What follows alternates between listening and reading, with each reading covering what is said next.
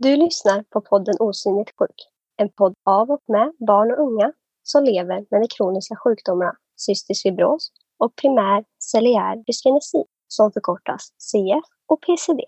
Sjukdomar som inte syns utanpå.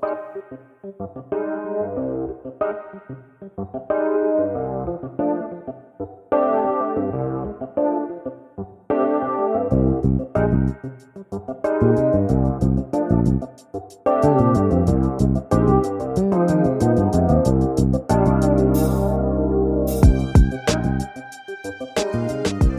och välkomna till ett nytt avsnitt av podden Osynligt sjuk. Och det här är en fortsättning på förra avsnittet där vi pratade om eh, Nicolas berättelse om lungtransplantation. Och idag så är det fortfarande jag, Melina, och så du. Ja, Nicola. Och idag kommer vi att prata om hur det var eh, efter transplantationen för dig, Nicola. Men också lite grann mina tankar kring eh, lungtransplantationer och lite andra tankar. Vi kommer också få höra Tanjas berättelse som just nu är i en eh, transplantationsutredning och hon har PCD. Och Tanjas berättelse kommer att berättas av Moa. Men vi kommer att börja med att lyssna på hur det var för dig Nicola efter transplantationen. Så hur var det när du kom hem där? Eh, jag kanske ska säga resan hem. För jag bor ju i Södertälje och jag transplanterades i Göteborg. Och när det var dags att åka hem, jag hade jättemycket ångest. Jag grät hela resan hem. Jag vågade inte röra på mig. Jag vågade inte säga någonting. Och ja, det var, det var läskigt att åka liksom bil. Det kändes nästan klaustrofobiskt, fast jag är inte ens klaustrofobisk. Vad var, vad var det som var läskigt liksom? Lämna sjukhuset. Ingen kommer ha koll på mig, för det är ju inte riktigt sant. Jag hade ju min styvpappa med mig, min bror, min mamma och min syster som åkte hem med mig. Men det kändes ändå som att det liksom inte kommer... Ifall något skulle hända så finns inte sjukhuspersonalen där. Och jag har ju blivit så trygg med personalen. Ja, för hur, om man ska säga så här, hur lång var din sjukhusvistelse tills att du satt i bilen på väg hem? Liksom? Tre månader. Tre månader, ja det är klart. Då blir det jätte... Det är ju en trygghet tänker jag då, att ha det liksom. Vi skojade mycket och ja, det, det var kul. Mm. Om man ska se i det positiva, i det negativa. Ja. Okej, men nu sitter du i bilen hem och du tycker det är jobbigt liksom. Jag har tagit några ångestdämpande tabletter. Det hjälpte inte. Jag försökte sova, men det gick inte heller. Men till slut så kom vi fram. Och när jag kom hem så, så la jag mig i sängen. Och sen gick jag på toa. Det var nog de två mest saknade sakerna. ja. Och så såklart myste jag med min hund. Honom saknade jag också. vad, vad är den, den största skillnaden liksom, efter att, innan och efter liksom, operationen? Precis efter, när jag kom hem, så var det ju inte riktigt... Jag mådde ju inte så jättebra. Jag var illamående och kräktes minst tre gånger om dagen. Eh, För jag tog så mycket mediciner. Jag kom hem med tre kassor mediciner, du vet sådana där bruna som man får från apoteket. jag vet.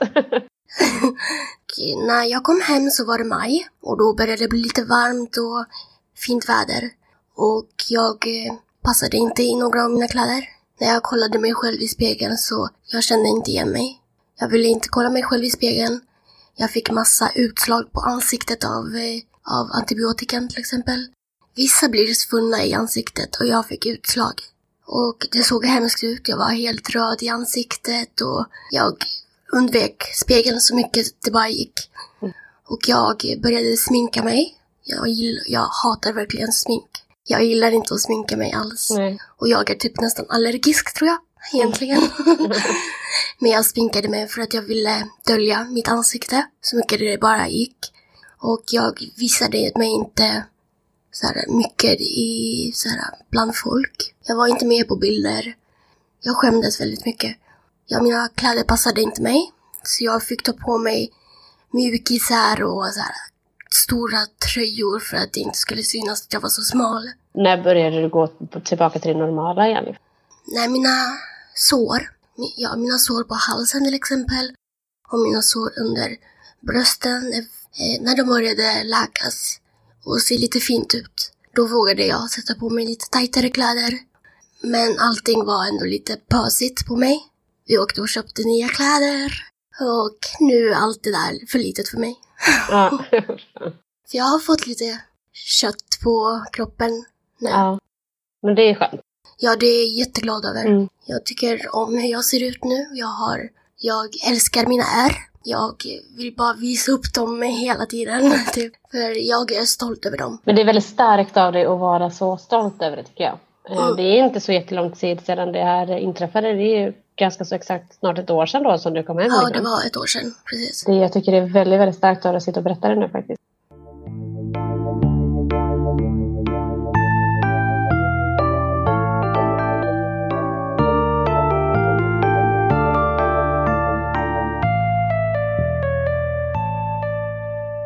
Jag heter Tanja Hedberg. Jag närmar mig 41 år och har diagnosen primär ciliär dyskinesi. Jag bor i Vinden utanför Umeå tillsammans med min man och våra två hundar. Förra året fyllde jag alltså 40 år, vilket kändes stort eftersom jag tidigare hade fått veta att jag inte skulle räkna med att leva längre än till min 40-årsdag. Visserligen skulle jag inte heller räkna med att överleva min 25-årsdag, min 10-årsdag eller mitt första dygn.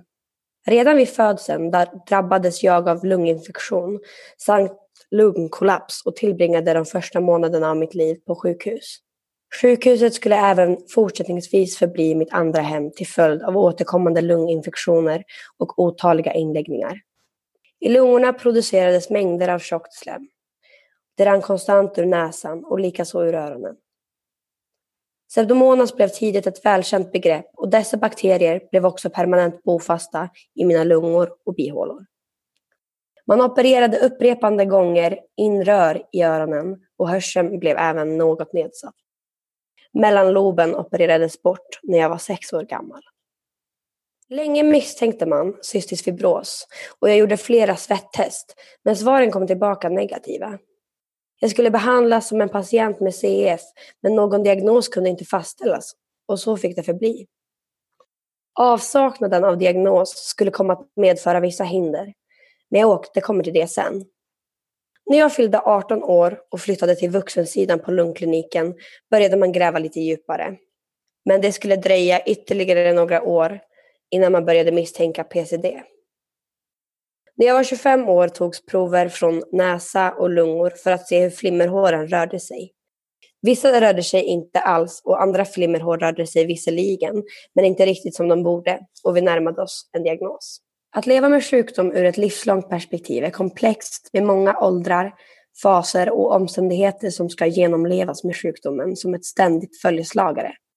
Erfarenheterna som kronisk sjukdom medför kan variera och många gånger ge en känsla av mod, styrka och stolthet. Men erfarenheterna kan också omfatta skam, förnedring och maktlöshet. Jag tänker ofta att det måste varit oerhört värdefullt men väldigt svårt att jobba med sjuka barn. Som barn upplevde jag att jag inte hade någon kontroll eller något att säga till om. Ingrepp och undersökningar kunde komma plötsligt och det var bara att stå ut med dessa. Om jag trilskades tvingade man mig genom att hålla fast mig. På ett sätt upplevde jag att rätten till min egen kropp och mina gränser gick förlorad. Något som också påverkade mig i andra livsområden.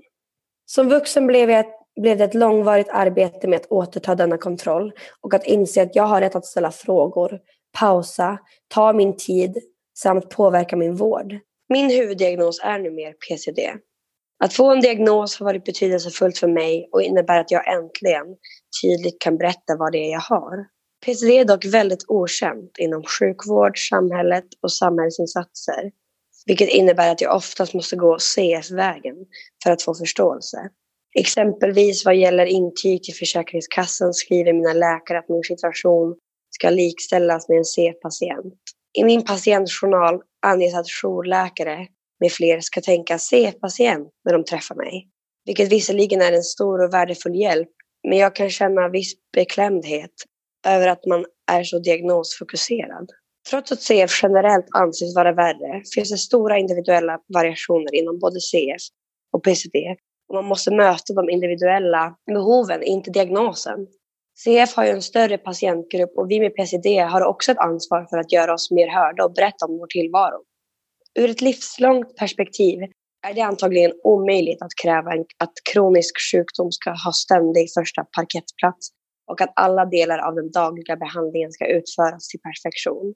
Det förekommer nog en del fusk och att någon del faller då och då. Men vi får också ta konsekvenserna av det. På tal om konsekvenser sökte jag efter grundskolan vidare till universitet. Och som för många andra med kronisk och tidskrävande sjukdom kan studenttiden och framför allt studentlivet resultera i att sjukdomen får stå tillbaka lite. Det är en fantastiskt rolig och spännande tid med nya vänner, nya miljöer och för att inte tala om alla aktiviteter och fester. Mina tidigare erfarenheter av att inte bli accepterad på grund av min sjukdom gjorde också att jag ville dölja den för att få en chans att visa en annan sida av mig inför nya vänner.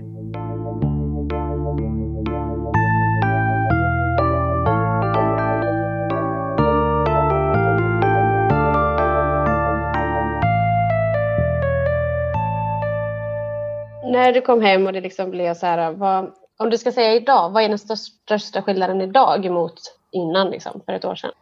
Största skillnaden jag faktiskt märker är att jag har inte såna huvudvärk som jag brukade ha. Och huvudvärken var på grund av syrebristen. Den huvudvärken är den värsta huvudvärken jag har varit med om. Och jag har inte det längre.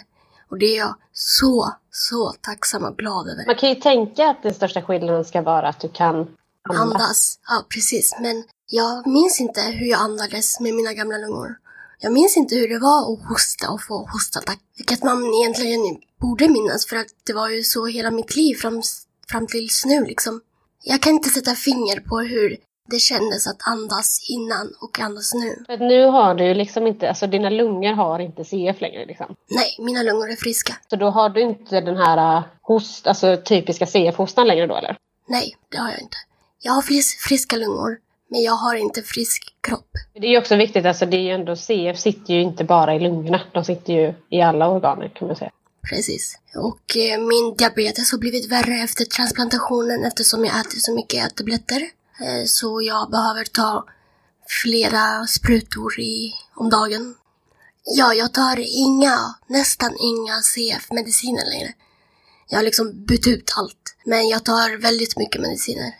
Eh, Jag tar immunsänkande så att min kropp inte stöter bort lungorna. Och jag tar allt, allt man kan tänka sig typ. För inhalationer är ju någonting, jag vet att jag har tagit upp det i tidigare avsnitt. Eh, En väldigt stor del av eh, medicineringen man har CF. Men du gör inte det längre eller? Nej, jag gjorde det i början. Kanske första två veckorna. Men jag gör inte det längre bara när jag känner för det. Så du har egentligen inget, eller vad är syftet med att du behöver göra det liksom i så fall? Vidga luftrören och... Men det är egentligen liksom inte slem, för, för mig är det ju att det är slemlösande. Liksom. Nej, nej, nej. Det är inte slem och jag tar inga slemlösanden. Jag kan inhalera Hyperton koksalt ibland. Men det är väldigt, väldigt små procent liksom. Hur mycket procent inhalerar du? Och vad inhalerar du? Eh, Jag inhalerar också hypertont, korsat, eh, 6 procent. Det är nog inte så farligt. Det retar inte halsen va? Jo, det gör det. det, Gör är, det? det ja, det är det. Det retar rätt mycket. Man måste göra det tyvärr. Ja. Ja, jag inhalerade kanske 8 procent innan min transplantation. Och nu kanske jag inhalerar 2 procent. Och det retas jättemycket. Gör det det? Ja, Aha. Men det är, alltså, det är ju salt, för de som inte vet så är det ju liksom salt, i, saltlösning liksom i det. Och det kittlar rätt mycket i, i halsen liksom. Så det är därför man, men det är ju slemlösande. Och liksom, jag tänker, kan du leva, kan du träna på samma sätt som du gjorde innan? Det måste ju ha förändrats en del, eller? jag har inte tränat innan min transplantation. Mm. Jag rörde på mig knappt, jag låg i min säng bara. Men nu så kan jag, jag brukar gå på promenader i, skolan, i skogen med min hund. Jag kan gå sju kilometer utan att liksom stanna. Jag gick kanske två kilometer med flera hostattacker förut. Så det, det är en stor skillnad. Och jag känner liksom att jag har, att jag, jag har den styrkan liksom, att jag kan gå och springa. Alltså, jag sa ju det i början av förra avsnittet. Det här är ju, alltså just lungtransplantation är ju väldigt, väldigt, en väldigt stor rädsla för mig. Liksom, eller så. Men just därför, jag vet att det var en annan gång som du och jag pratade om det, att, att, att eh, tänka på att man behöver andas. Eller att man tänker Precis. till att man andas. Liksom. Det kan ju jag känna ibland. Kan du ha hörlurar och lyssna på musik när du går till exempel? Ja, det kan jag ha. Men jag hör ju mig själv andas. Ja, och det är viktigt tycker jag. Att höra sig själv. Innan min transplantation så jag kunde inte ha hörlurar på eller musik på. För jag var tvungen att koncentrera mig på min andning. Och jag var så fullt koncentrerad, koncentrerad på det att jag kunde inte hålla någon konversation eller prata eller kolla någonstans än liksom vägen framför mig. Så mycket behöver inte jag tänka på det. Men ibland kan jag liksom reflektera. När jag mår lite sämre så kan jag reflektera över att nu måste jag tänka. Eller nu, nu känner jag av att jag andas. För jag tror, alltså oftast går man ju tänka, man tänker inte på att man andas liksom. För det, det händer ju hela Nej, tiden. precis. Ja. Men att man måste tänka till liksom att nu känner jag av det. Och det, det behöver du inte göra nu då, tänker jag. Nej, Nej. nej. Det måste ju vara jätteskönt för dig. att det är inte- jätteskönt verkligen. Och att slippa den där väskan med syrgastuben. Alltså, Det kan jag tänka mig. Det måste vara jätteskönt. jag kallade den jet, jetpack. Vad sa du att du kallade Jetpack, Ja. min eh, syrgasväska. den? Bra. Det var För det. jag vet att du har något som kallas knapp i magen. Ja, jag har en PEG. Eh, rättare sagt, men jag kallar den knapp. Eh, och det, jag har haft den sedan jag var fem år gammal. Och det är ju för att få näring direkt till magen. Och jag använder den fortfarande på nätterna. Men du äter ändå fast för alltså, normal mat eller? Ja, jag äter, jag äter som en galning. För jag såg, det här är ju bara lite side-spår, men jag såg serien The Act nu. Precis, ja. Ja. Har du sett den? Ja, jag har sett den. Ja. För där mixar ju hon maten och får in det. Och då tänkte jag, för att vi hade ju då pratat en stund innan. Och bara shit, är det så Nicola har det tänkte jag. Men det, Nej, är inte verkligen det. Nej, hon var extrem. Alltså alla lyssnare, The Act är en helt, ja den är sjuk den serien. Finns på HBO, man kan se den. Vissa har ju så om de har problem med att svälja. Men jag har aldrig haft problem med det. Jag, jag har den för att jag hade svårt att äta. Jag hade ingen aptit när jag var sjuk. Så jag fick extra näring på dagarna, på nätterna. Och jag får det fortfarande idag också. Ja, så jag har en knapp i magen. Och jag har en portakatt, vilket jag antar att du också har. Eh, ja, det har jag. Och det är mycket smidigt för att man inte behöver sticka sig i armen varje gång. Älskar den. Det är typ Ja, det bästa jag jag, har fått. Ja. Ehm, och sen när vi pratade om R också, så under min transplantation så förlorade jag cirkulation, blodcirkulationen i mina tår. Och de ville amputera dem. Men nu, nu är det bra. Mamma masserade mycket när jag låg i koma och sånt. Men nu är det bra. Men jag har ingen känsel i mina tår. Jag har ingen känsel i brösten. Och jag har ingen känsel i halsen runt ärren från tracken. Så du känner liksom inte just, alltså när man tar på bröstet, alltså det här låter jättekonstigt, men när du tar på bröstet så känner du ingenting. Nej, Gud vad. Fast det måste ju vara jättekonstigt att inte känna något när du tar på halsen eller på tårna också. Liksom. jag kan inte ha på mig vanliga bh till exempel.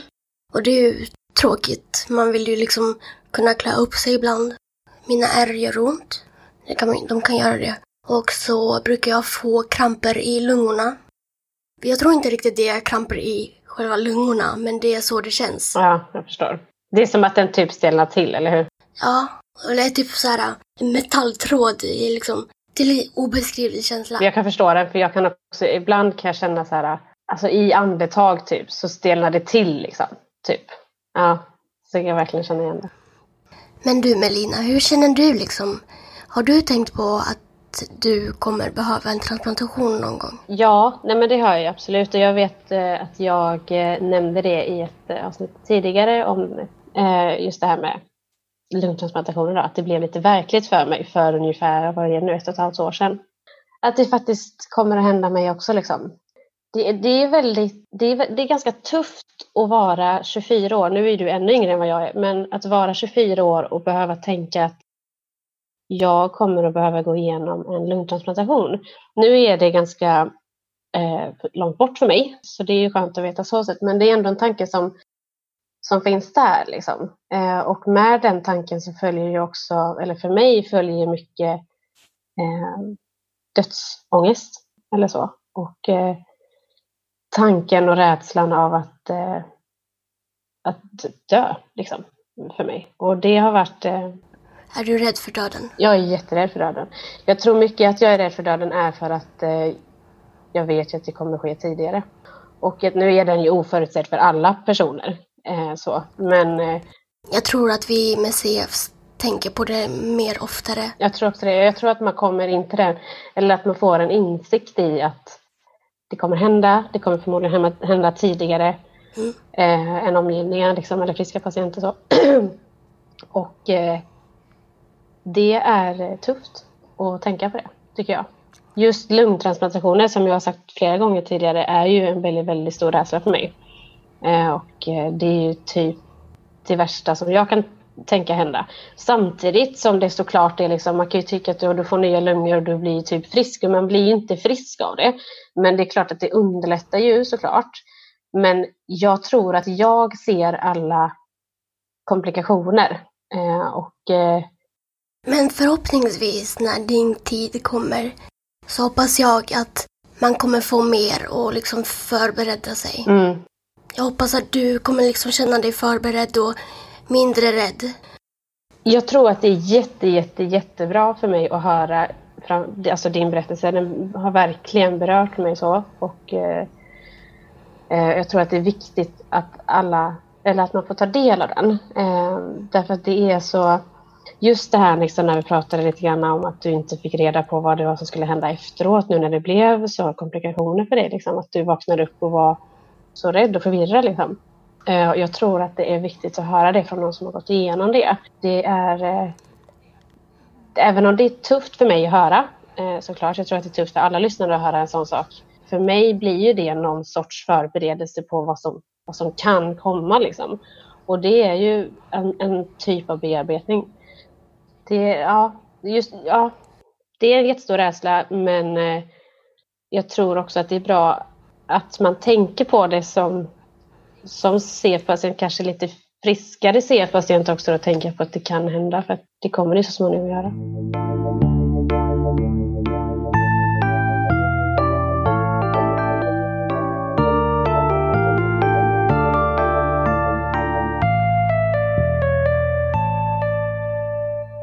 Ett tag gick det. Sedan kom verkligheten ikapp och en snabb försämring vad gäller infektionsfrekvens och lungfunktion med den.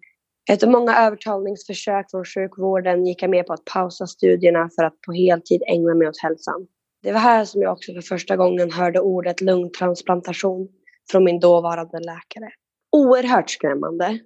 Jag blev fullständigt iskall och tänkte att jag nog hellre dör än genomgår en lungtransplantation. Faktum är att detta skrämde mig så mycket att jag satte upp en lapp på kylskåpet med ordet lungtransplantation. Det blev en påminnelse och morot för att ta hand om hälsan ordentligt. Eftersom att lungtransplantation var det mest skrämmande jag kunde tänka mig. Att jag många år senare skulle vädja om en lungtransplantation visste jag förstås inte då. Den här gången blev jag faktiskt bättre. Visserligen tog det ett par år. Men att ta hand om sjukdomen på heltid gav resultat. Jag började så småningom studera igen men efter några få veckor blev försämringen på nytt ett faktum nu började lungorna och näsan dessutom producera slem och snor i en takt som jag aldrig tidigare upplevt. Jag kämpade terminen ut för att sedan åter bli sjukskriven och den här gången kom jag inte tillbaka. Ekonomin och framtiden oroade mig mycket samtidigt som jag sörjde att jag hade varit tvungen att avbryta studierna med förlorade framtidsdrömmar och en smärre identitetskris som följd. Jag blev senare en så kallad sjukpensionär och eftersom jag endast hade varit student innan fick jag den lägsta ersättningen, garantiersättningen, vilket är en ganska liten summa. Varje dag, från morgon till kväll, ägnade jag åt att arbeta upp slemmet ur lungorna och att snyta näsan. Om jag försökte strunta i detta kunde jag istället inte andas ordentligt och blev väldigt trött. Jag hade alltså inget val än att sitta hemma och göra detta. Dagar blev till veckor, veckor blev till månader och månader övergick till år. Under dessa år förlorade jag möjligheten till social samvaro, fritidsaktiviteter, att närvara vid högtider, bröllop eller begravningar eftersom att slemevakueringen tog nästan all vaken tid. Jag förlorade förstås också möjligheten till yrkesliv och jag förlorade möjligheten till att försöka få barn. Ensamhet, utanförskap och längtan efter ett någorlunda vettigt liv gjorde mig både sorgsen och förtvivlad. Jag upplevde att jag visserligen var vid liv, men jag levde inte. Från sjukvården kunde man inte göra mer än att försöka finslipa tekniken för att få upp slem och förskriva hjälpmedel som kunde underlätta. Men man kunde inte minska tidsåtgången och hade ingen förklaring till den eskalerande slemproduktionen. Efter att ha levt på detta vis i mer än tio år började tanken på lungtransplantation långsamt att modifieras. Från att ha varit något skrämmande och riskfyllt började jag fundera på om det kunde vara värt riskerna trots allt. Jag hade inte så mycket att förlora längre. Tänk om det skulle innebära en möjlighet att leva en annan sorts liv än det jag levde. Jag sökte information, läste och tog, en del, och tog del av mängder av berörande och lärorika patientberättelser. Alla berättelser hade inte helt och hållet lyckliga slut, men de flesta verkade mena att lungtransplantationen i alla fall hade inneburit en andra chans. Trots kraftigt nedsatt livskvalitet var min lungfunktion ännu inte tillräckligt låg för att den skulle vara aktuell för lungtransplantation. Ytterligare några år passerade och nu hade jag även fått diagnosen reumatoid artrit, ledgångsreumatism och en knöl i halsen hade visat sig vara cancer. Cancern gick tack och lov att bota, men ledgångsreumatismen var knepigare. Behandlingen syftade till att man ville dämpa immunförsvaret, men detta innebar en risk med tanke på infektionerna i lungorna. Lungorna hindrade således adekvat behandling av reumatismen och jag led lång tid av framför allt smärta och rörelsesvårigheter. Efter många om och men var vi till slut ändå tvungna att chansa med ett potent läkemedel mot reumatism. Detta läkemedel fungerade alldeles utmärkt för mina ledbesvär. Effekten kom nästan omedelbart. Men som vi befarat försämrades tillståndet i lungorna snabbt och behandlingen fick avbrytas. Infektionerna och de intravenösa antibiotikabehandlingarna avlöste här efter varandra i flera års tid. Endast dagar efter kuravslut blev jag åter dålig. Ny kur sattes in och, och så fortgick det. Lungfunktionen gick utför och remisser skickades till transplantationscentrum. Att jag hade haft cancer var dock ett parameter som stod i vägen och transplantationscentrum svarade nej till utredning tre gånger. Dessa nej var mycket tunga. Varje gång en remiss skickades väcktes en gnutta hopp, en liten ljusglimt, för att sedan få alla dörrar stängda. I skrivande stund har transplantationscentrum sagt ja till utredning för lungtransplantation. Jag har nu gjort undersökningarna som man må måste göra i utredningen och dessa har sett alltså bra ut. Nu har jag också fått besked om att jag kommer bli kallad till transplantationscentrum men har inte fått något datum än. Så jag har i alla fall kommit några steg längre. Jag slemevakuerar på heltid som tidigare. Infektionerna avlöser alltjämt varandra och lungfunktionen ligger kring 25 procent. Att få ett ja att komma på listan skulle innebära att jag efter alla dessa år åtminstone ska kroka fast i något. Någonstans där finns en chans, även om väntan kan bli påfrestande och lång. Kanske till och med allt för lång. Den här gången vågar jag däremot inte hoppas allt för mycket och jag brottas med hur jag ska göra för att skydda mig om det skulle bli ytterligare ett nej. Tack vare min dagdrömmande natur befinner sig dock tankarna oftast i det som jag planerar och önskar efter detta. Det är inga stordåd jag längtar efter, utan sånt som att kunna ta en fika på stan, slappna av och luta mig tillbaka med en bok utan att behöva hosta upp slem hela tiden eller avnjuta en grillkväll tillsammans med goda vänner. Sedan längtar jag också efter att få utbilda mig mer och få utvecklas inom mina intresseområden.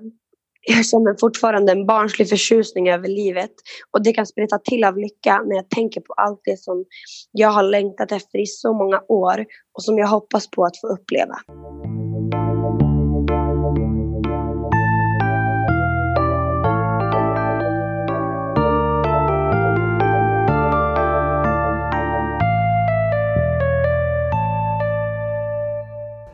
Ja, men vi med C, vi träffar ju många läkare och allt möjligt egentligen. Hur har eh, din, liksom, ditt CF-team eller vem du än träffar, hur har de bemött dig när det handlar om liksom framtiden och möjligtvis eh, ja, döden liksom? Och transplantationen? Min vårdpersonal har inte pratat jättemycket med mig om det eh, och inte heller lungtransplantation överhuvudtaget. Det var först när jag eh, själv frågade för något år sedan, eller ett och ett halvt år sedan, frågade jag min läkare om de är oroliga eller om jag ligger i riskzonen för lungtransplantation. Och det var egentligen första gången som jag pratade om det, eh, just lungtransplantationer och eh, då blev det också prat om eh, eventuellt för tidig död. Liksom. Jag fick, då fick jag, alltså jag fick, jag fick ju svaret att jag inte, inte, att de inte är oroliga för mig på det sättet. Men vi kom ju in lite grann på det och vi, alltså, det jag kan sakna lite grann, det är, jag vet ju att det finns psykologer, jag vet att det finns kuratorer och sådär på, på avdelningen. Och det gör det ju på alla CF-centrar. Men jag kan sakna lite grann, jag, jag, kan förstå att man själv ska ta kontakt med det, men jag kan sakna lite att, att, de, att, att en psykolog eller kurator tar kontakt med mig. Precis, för det borde liksom vara obligatoriskt att prata med det. Ja. Eller om det. Oavsett vilken, om man är riktigt sjuk eller om man är lagom frisk liksom i sin CV. Jag tycker att man borde ta upp det för att det kommer komma. Ja, och framförallt, alltså vi gör ju något som kallas årskontroller varje år eh, och så gör man olika saker. Och där är det också så här, så står det alltid längst ner på det här pappret som man får, man får ett schema med olika saker man ska göra och så längst ner så står det om du vill ta kontakt med psykolog så ring till oss. Men jag kan tycka att jag kanske är ensam, men jag kan tycka att det borde vara i schemat automatiskt. Att i alla fall en gång per år att man får prata med någon så att man inte själv, för det kan ju vara ganska svårt att ta den kontakten också, att nu vill jag gå och prata med en psykolog. Liksom. Man vet inte, man vet ju aldrig hur man ska starta en sån konversation. De, det är liksom deras jobb. Och de borde ta hänsyn till att vi faktiskt inte vågar fråga ibland. Men att vi faktiskt vill prata om det. Ja, men precis. Men också då kanske att om man inte skulle vilja prata, att man då får tacka nej. Men att det borde ändå finnas jag tycker att det borde finnas med i alla fall i årskontrollen. Jag skulle typ vilja att det finns en gång per kvartal att man liksom går och pratar med någon på ett, vad ska man säga, det låter jättetråkigt med obligatoriskt tillfälle, men lite grann så därför att jag, jag tror att det är ganska viktigt att prata om och just ta upp den här typen av svåra frågor. För att annars så går man mycket själv och tänker på det. Alltså jag blir dum i huvudet, speciellt nu när jag bor själv så alltså, man går och tänker mycket alltså. Ja, och man har ju inte heller så mycket information egentligen om hur man väntar på en transplantation eller hur man kommer må innan en sån transplantation eller Just så här, när börjar det bli kritiskt? När ska man själv börja bli orolig för? Alltså lite sådana grejer också är jätte, jätte svåra frågor och det behöver ju liksom jag tror att man behöver bearbeta det lite grann innan man hamnar där. För att blir det liksom att nu om läkarna helt plötsligt skulle säga till mig att nu är du jättesjuk och du behöver liksom sättas upp på en donationslista. Alltså helt plötsligt skulle jag ju bli helt Alltså jag skulle bli jättechockad. Liksom. Jag tror att det är viktigt att, eh, att man pratar om det på ett annat sätt. Jag har inte fått det i alla fall. Förrän jag själv frågade om det. Jag, eh, jag gjorde en transplantationsutredning 2014 och jag blev nekad då till, ett, ja, till att stå på transplantationslistan. Och jag blev ledsen, riktigt ledsen. Men jag förstod liksom att det var, det var, det var egentligen jättebra att vi väntade. Men just där innan, eh, innan jag skulle till Göteborg och kolla ifall jag skulle behöva att sättas på transplantationslistan. Det var så läskigt för att det kom liksom snäppet närmare det är inte realistiskt för mig än. Jag kan inte riktigt, jag kan inte själv se att ah, om x jag vet ju inte, för jag vet ju inte när det kommer att hända för mig. Liksom. Eh, och det är också en sån här, just den här ovissheten att man inte vet. Det är klart att det är skönt för jag känner ju att jag mår bra liksom, och sådär i det men, men just det här att, att ha en baktanke hela tiden att, att det, kan, det kan gå åt helvete. Liksom, eller sådär.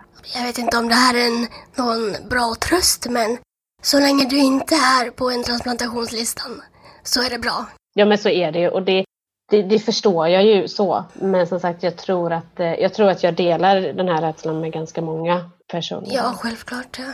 Jag är rädd att jag kommer behöva en till transplantation i framtiden liksom. För det är väldigt möjligt att det kommer bli så också. Vad, vad, vad är det som skulle kunna göra att du behöver det då? Att jag blir sjuk och får mycket infektioner och allt blir liksom på ruta ett igen. Men det, det är inte riktigt heller så att eh, jag har fått lungtransplantation, nu är mina lungor friska, nu kan jag liksom leva livet. Jag måste bearbeta hela tiden för att inte få infektioner, inte få slem i lungorna och hålla mina lungor friska. Mm. Och det är en stor, riktigt stor projekt liksom. Och det kommer vara hela livet. Ja men det är ju det och det är ju det som är museer för att det liksom är ju hela tiden förebyggande arbete för framtiden. Och det är, även om jag mår bra nu så är det jäkligt tufft ibland att bara, ja jag måste fortsätta för att om tio år så måste jag ju liksom, det är det som jag gör idag räknas ju om tio år också. Och det, det, det är svårt att liksom vara i åldern, alltså nu är jag 24 då, men alltså få in det liksom. Eller så här. Eftersom att tio år finns ju inte för mig egentligen. När jag var sjuk så tänkte jag aldrig på framtiden.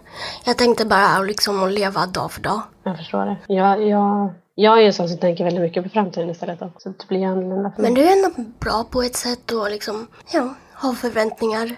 Ja, precis. Och det har jag ju. Alltså, eller det vet ju du också. Det är därför jag kan säga det här. Men lungtransplantationer gör att man inte kan skaffa barn. De vill ju inte att man ska göra det när man har gjort en lungtransplantation. Eh, och det vet jag också att jag har sagt i ett annat tidigare avsnitt att det är ju en väldigt hög, stor dröm för mig. Liksom. Så det är ju någonting som jag tänker på. Vilket då också motiverar till att jag gör allting så att inte jag hamnar där. Liksom. Man får ju hitta sina små motivationer till att eh, försöka göra det så bra som möjligt. Och i samband med det här så vill jag säga till alla som vill donera sina organ, om något skulle hända, så finns det inne på Socialstyrelsen så finns det ett donationsregister, vilket är väldigt viktigt att registrera sig på. Eh, även om du har sagt det till dina nära och kära så ser sjukvården eh, den informationen om man har registrerat sig på donationsregistret, eh, vilket det gör det lättare och mycket, mycket bättre för sjukvården om något skulle hända. Och då kan ni rädda liv. ja, rädda liv. Exakt. Donationsregistret Socialstyrelsen hörni, alla som lyssnar, om ni vill. Så jag tror att vi eh, avslutar där för idag va? Eller vad säger du Nicola? Ja men det tycker jag. Och ja, det här är första gången jag pratar om det här. Om min eh, transplantation så här mer officiellt. Och tack för att du lyssnade och tack för att alla andra lyssnade. Och ni får gärna följa min fortsatt resa som transplanterad på min Instagram, vilket är hostattack med två K på slutet. Kul! Och sen så får du också gärna följa podden Osynligt sjuk på både Instagram och Facebook och inne på Riksförbundet Cystisk fibros om ni vill läsa mer. Då säger vi hej då! Ha det så bra, tack för att ni har lyssnat! Tack, hej då!